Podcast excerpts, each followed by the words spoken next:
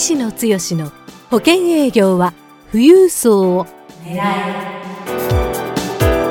この番組は相続事業承継コンサルティング協会代表理事の石野剛が年々厳しさを増す保険業界で生き残っていくための富裕層営業術について協会員の成功事例を交えながらリスナーからのご質問にお答えする番組です。営業のヒントをぜひつかみ取ってください。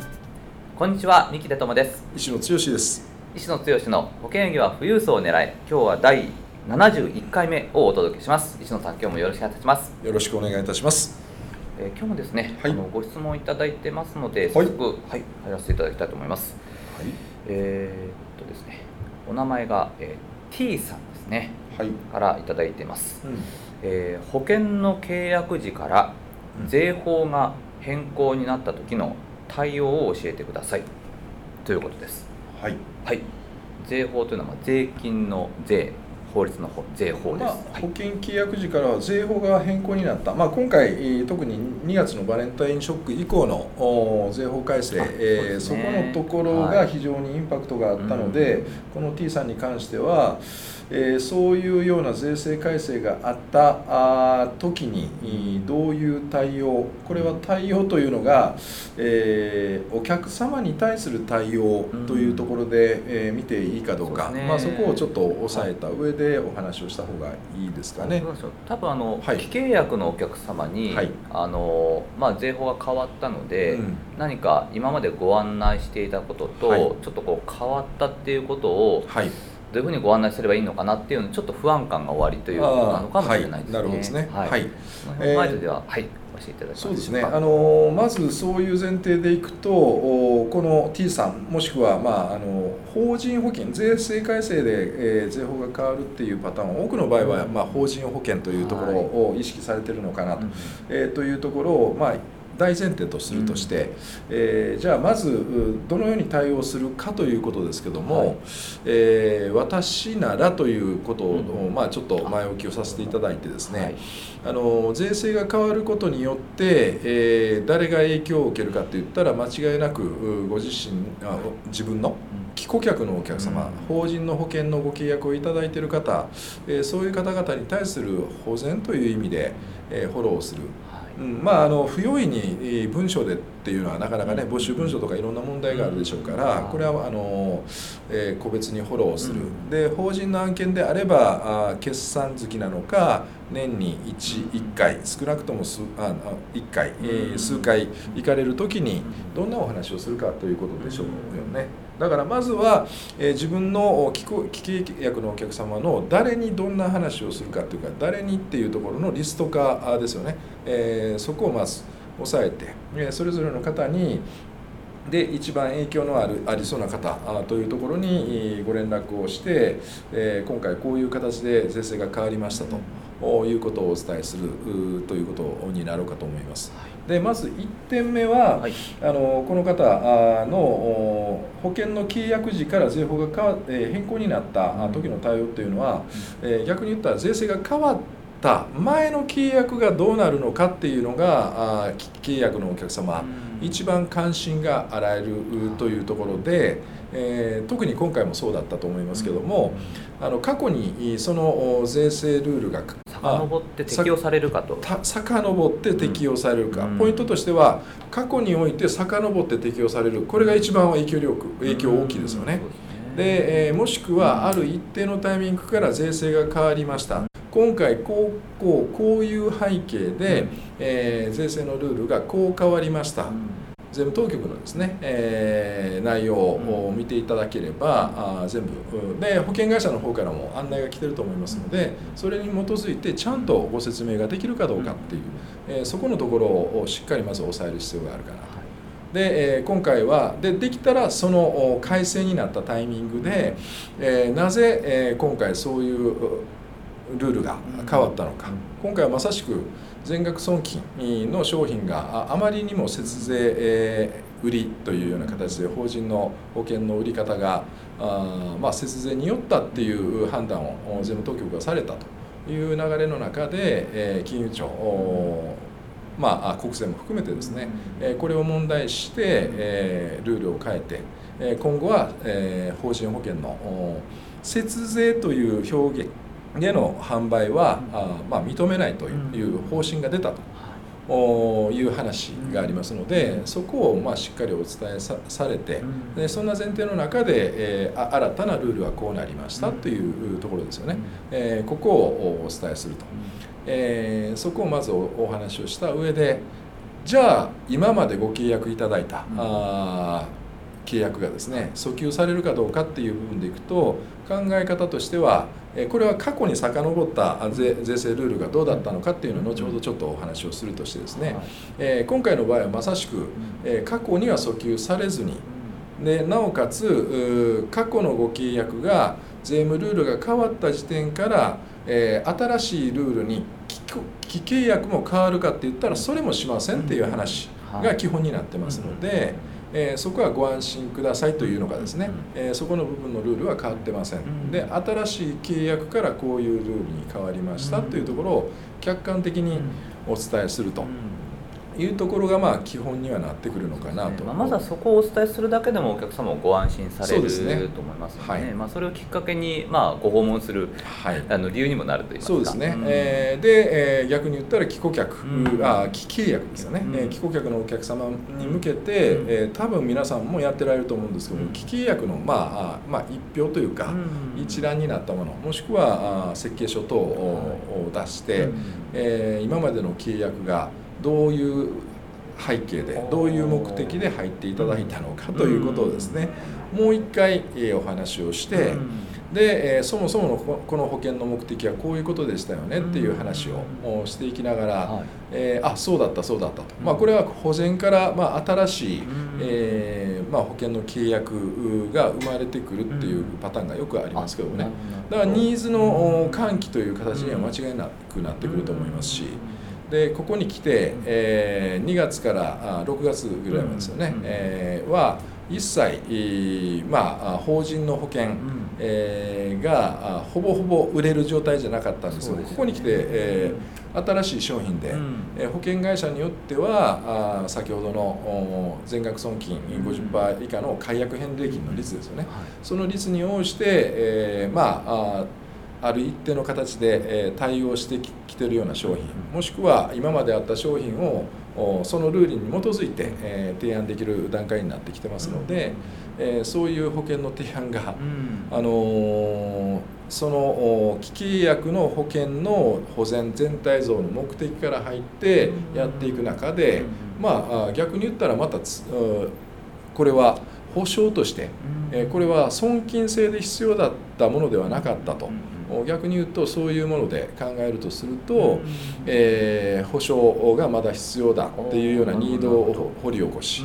もしくはこの機会に法人の保険のですね、えまあ税務ルールどういう流れがあるのか、え単純に多くの場合全損の商品イコール節税保険というふうな表現を今までされて、節税売りをされている方に関しては節税節税という言葉がえ前面に出過ぎていると思うんですけども、私の中で言えばえ法人の保険の税務的な損金性があるもの、資産性があるもの、それは会計上という決算上をですね、会社の会計上どういう意味があるのかということをしっかりお伝えをさせていただいて、で全額の損金の商品であったとしても、一旦損金にはなっておりますけども、解約返礼金というものが立ち上がっていくとすると、どっかの出口でそれが雑収入になる、要は税の繰り延べをしてるに過ぎなかったっていう話が、これがまあ税務当局からもそこをしっかり伝えなさいよっていう話になりますので、え問題は、僕はあの法人の保険は必ずえ事業計画に基づいて、もしくは事業のリスクマネジメントの中で、その母外性の資産がある、損金性の資産が母外になっているものに関しては、将来の会社の事業上のリスクですよね、場合によっては大きな災害に見舞われて、えある一定期間、え売上が止まってしまう、利益が損失してしまう、そういうタイミングに合わせてその母外で置いてたお金が有効に使えるっていうことでもありますし、でご自身の経営者の方の退職金出口のところをその退職金でキャッシュも必要になる、えー、そのタイミングで大きな損金が出る、うんえー、そのタイミングで母外で持ってたものをうまくぶつけることによって、えー、事業上の利益が相殺されますよね。そういうところをしっかりお伝えをすることによって本来の保険の全部ルールに基づいた、うん、あ役割目的が何なのかということをしっかりもう一回話しすることによって、うん、むしろ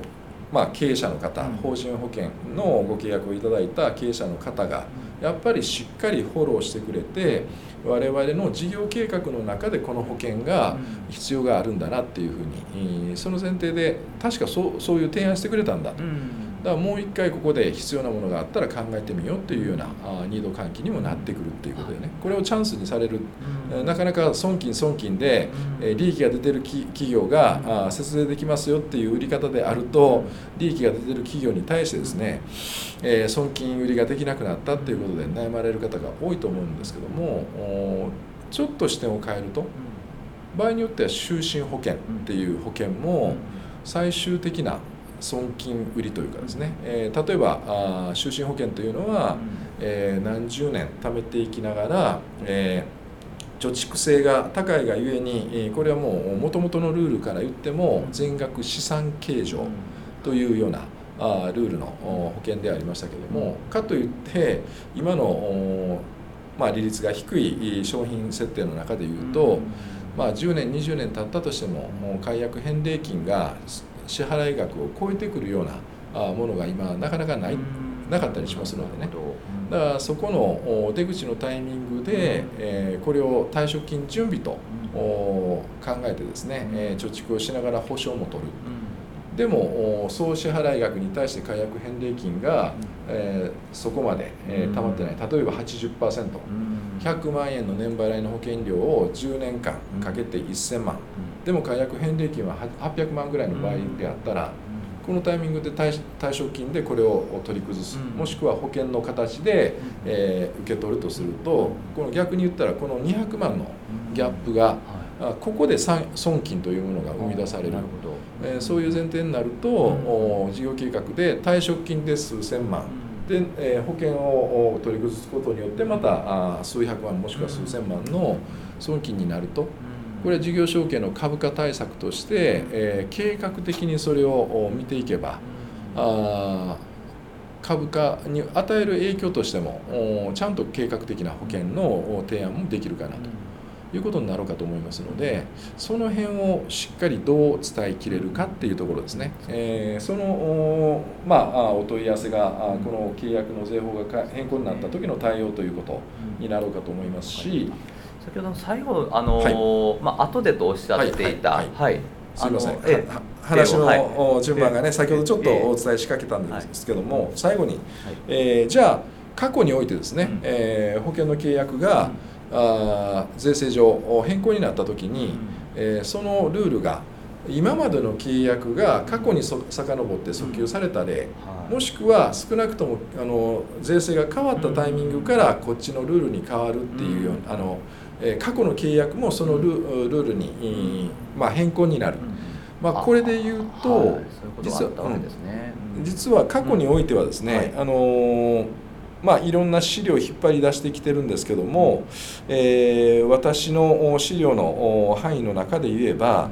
確かへいせいじゅうはちねんに長期障害定期っていうものがですね、はいえー、損金制で、これも確か全額損金だったと思いますけども、えー、これが、えー、あるタイミングから既契約に対しても新しいルールでよんぶんのいち損金にしないといけないとかですね、そういうことはありましたけども、それ以外の部分に関しては過去に訴求される、もしくはその税制が変わったタイミングから税制あの今までの契約がルールが変わるということは、まあ基本的にはあいろんな影響度合いも考えてなかったという歴史、この辺の歴史もしっかり皆さんあのいろんな資料を見ていただければ、過去に例えばがん保険が全額損金だったのが半分損金になりました。これへいせいにじゅうよねんだったと思いますけどもね、えー、定増定期のルールも変わりました。えー、そういうところで客観的な事実を伝えながら、えー、税制ルールが変わりそうだね、もしくは新しい契約いただくときに、えー、こういうタイプの保険のルールはこのタイミングでこういうルールになった前提ですので、多分あのただあこれは確約できませんよと、これは重要事項の説明の中で、えー、お伝えすべきですけどね、はい、えー、客観的な過去の事例なんかも交えてお話をすると、うん、結構クライアントさんからは説得力もあって信頼感を増す対応になるのかな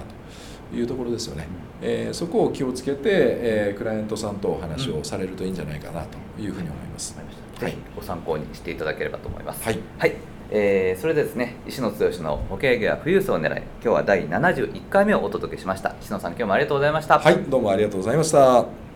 番組からお知らせです。ただいま石野剛へご質問をお寄せくださった方へ、富裕層の意外な素顔、富裕層の性格から富裕層に好かれるポイントまでをプレゼントしています。 エイチティーティーピーコロンスラッシュスラッシュエスオーユーゼットオーケーユージェイアイジーワイオーユーエスエイチオーユーケイアイハイフンシードットシーオーエムスラッシュピーシースラッシュエイチティーティーピーコロンスラッシュスラッシュエイチティーティーピーコロンスラッシュスラッシュスラッシュ で受け付けています。どんどんご質問をお寄せください。